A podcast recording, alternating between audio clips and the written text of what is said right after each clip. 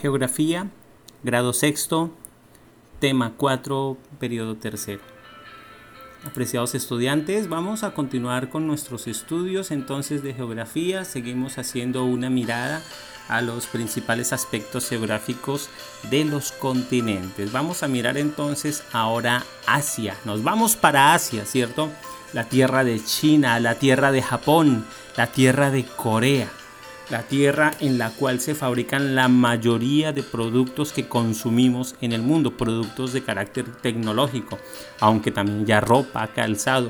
Entonces vamos a mirar cómo está conformado el sistema geográfico y la conformación geográfica y geológica de Asia. Entonces vamos al tema 4. Nos ubicamos en la página número 5 y encontramos ahí que Asia es el mayor continente de la Tierra. Entonces Asia es el continente más grande de todos y el continente más poblado también. Eh, mide 44.5 millones de, kilómetros cuadrados, es muy grande. Latitudinalmente Asia se sitúa casi en su totalidad en el hemisferio norte. Como consecuencia tiene territorios en las zonas de latitud alta, media y baja, del hemisferio norte en zonas de latitudes medias, por lo que, por lo que presenta las estaciones climáticas y longitudinalmente, longitudinalmente se encuentra en el hemisferio oriental. Es decir, que Asia está al otro lado del mundo, ¿cierto? Respecto a nuestra posición geográfica, a nuestra ubicación en el planeta. Los límites de Asia al norte miramos, eh, vámonos a, ubiquémonos en nuestro mapa, ¿cierto? Vamos a mirar que al norte Asia limita con el océano glacial ártico. Este es un océano muy frío, generalmente eh, gran parte de ese océano, eh, la mayor parte del año, permanece congelado. Aquí es donde encuentran en una de las zonas más frías de este continente. Entonces, al norte, el océano glacial ártico. Al sur, encontramos el océano Índico, ¿cierto? Ahí lo vemos dibujado y lo vemos escrito, el océano Índico. Eh, al, al occidente limita con Europa, ¿cierto? Limita con Europa a través de los mares Mediterráneo, Caspio, Negro, la cordillera del Cáucaso y los montes Urales. Recuerden que eso estuvimos mirando eh, cuando abordamos la geografía de Europa, los límites con Asia. Entonces ahora que estamos eh, analizando la geografía asiática, pues nos vamos a encontrar los mismos límites con el continente europeo. En este caso el continente europeo eh, ubicado al occidente. Y al oriente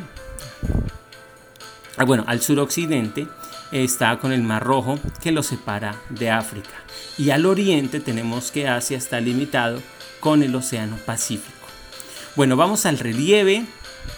Eh, en el relieve asiático vamos a encontrar, pues bueno, cadenas de montañas jóvenes eh, y macizos y mesetas más antiguas. Y vamos a mirar cuáles son también las llanuras aluviales. Entonces miramos el mapa, antes de mirar, antes de pasar al texto ubicamos los montes Urales, que es la división con el continente europeo, ¿cierto? Ubicamos la meseta de Siberia Oriental al norte de Asia, la meseta de Mongolia, la meseta del Tíbet, la cordillera del Himalaya, lo ubicamos que está eh, casi al sur de Asia, eh, los que tengan el mapa es la parte como más azul, los que tengan el mapa color más azul, los que tengan el mapa blanco y negro, pues vamos a encontrar una parte como más oscurita y ahí está ubicado el Himalaya. Yo en el grupo voy a compartir también eh, los mapas, por favor me escriben cuando estén ahí. Eh, cuando ya estén trabajando esta parte, me escriben, eh, por favor, eh, profe, compártame el mapa de Asia para que lo puedan tener mucho mejor definido en, en, sus celulares y en sus tablets. Entonces así vamos a ubicarlo mejor, porque pues las fotocopias que salgan en el módulo van a salir a blanco y negro. Entonces es una forma de poder también aprovechar la tecnología para tener y estudiar mejor la cartografía de eh, del sistema geográfico de Asia. Entonces ahí ubicamos el Himalaya. En el Himalaya está la montaña más alta del mundo, el Everest. No sé si alcance, lo, lo alcanzan a ver ahí que está con una montañita roja, un triángulo rojo pequeñito que dice Everest 8.848 metros sobre el nivel del mar. Es la montaña más alta del planeta. Bueno, Eh, revisando el relieve, entonces vamos a mirar la cadena de montañas jóvenes. Son una sucesión de importantes cordilleras con dimensiones y alturas diferentes. Se destaca el llamado Cinturón de Fuego del Pacífico, que rodea este océano y presenta numerosos volcanes. Otras formaciones son los montes del Cáucaso, el macizo de Armenia, los montes Sagros, la meseta del Palmir, las cordilleras de Kakarum, el Himalaya, Kwenlun y las sierras ubicadas al sur de China e Indochina. De ellas se destaca la cordillera del Himalaya, que tiene la mayor altura del planeta. El monte Everest, como lo dijimos, 8.848 metros sobre el nivel del mar. Eh, en cuanto a macizos y mesetas antiguas, estas son formaciones de rocas duras que han perdido altura debido al proceso erosivo. Se destacan las mesetas del Deccan en India y Yunnan en Indochina, las de Siria, Arabia y Tíbet, que es la más alta del mundo, con una altura promedio de 4.500 metros sobre el nivel del mar. Entonces, ahí la vamos ubicando. Eh, la, meseta del Deccan está ubicada ahí en la península del Deccan, donde hoy en día queda ubicado India. Si nos miramos, si miramos en el mapa, India es como esa especie de triángulo que está al sur del continente asiático.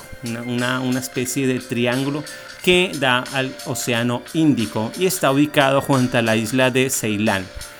Bueno, las llanuras aluviales son extensas regiones planas recorridas por uno o varios ríos que en sus continuas crecidas arrastran sedimentos que acumulan en las partes bajas originando suelos fértiles.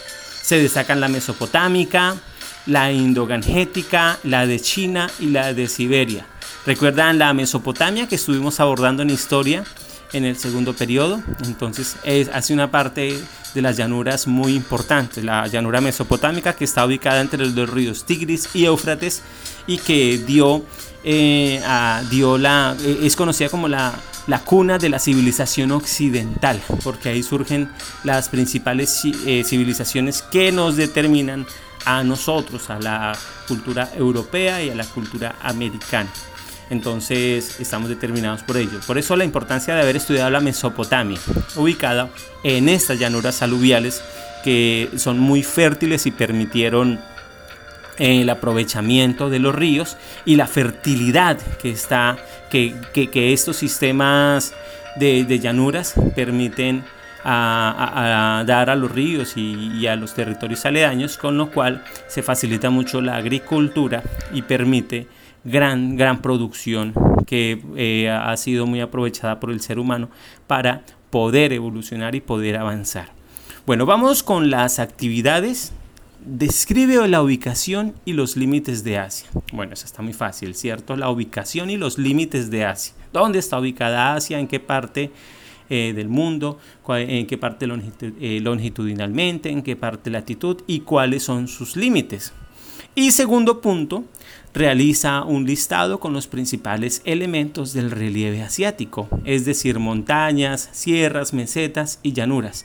Recuerda usar el mapa, ¿cierto? Entonces ubicas eh, los que están ubicados en el, eh, en, el, texto, pero también, también mira el mapa. De pronto eh, hay algo que no esté relacionado en el texto y esté en el mapa. Y de pronto hay algo que está en el mapa y no está relacionado en el texto. Entonces tú miras ahí las principales formaciones, lo que diga llanuras, lo que diga mesetas, lo que diga montes, ¿cierto? Ahí están ubicadas. Lo que son eh, penínsulas eh, ya lo vamos a ubicar eh, más adelante en la hidrografía de Asia. Entonces vamos a mirar que Asia es un continente que tiene bastantes sistemas montañosos, es el continente más grande, es el continente que por ende eh, es muy importante a la hora de hacer un análisis geográfico. Recuerde que eh, eh, entender la geografía de otros continentes, de otras latitudes, de otras civilizaciones, nos permite a nosotros comprender mucho mejor, nos permite entender, analizar y comparar respecto a la ubicación de nosotros donde nosotros vivimos. Ya mucho más adelante vamos a estar analizando la geografía de nuestro país para también que ello nos sirva a nosotros crecer en, estos conocimientos. Bueno, terminamos por este momento el podcast eh, y eh, vamos ya a llegar al tema número 5. Les deseo que tengan unos felices aprendizajes. Chao.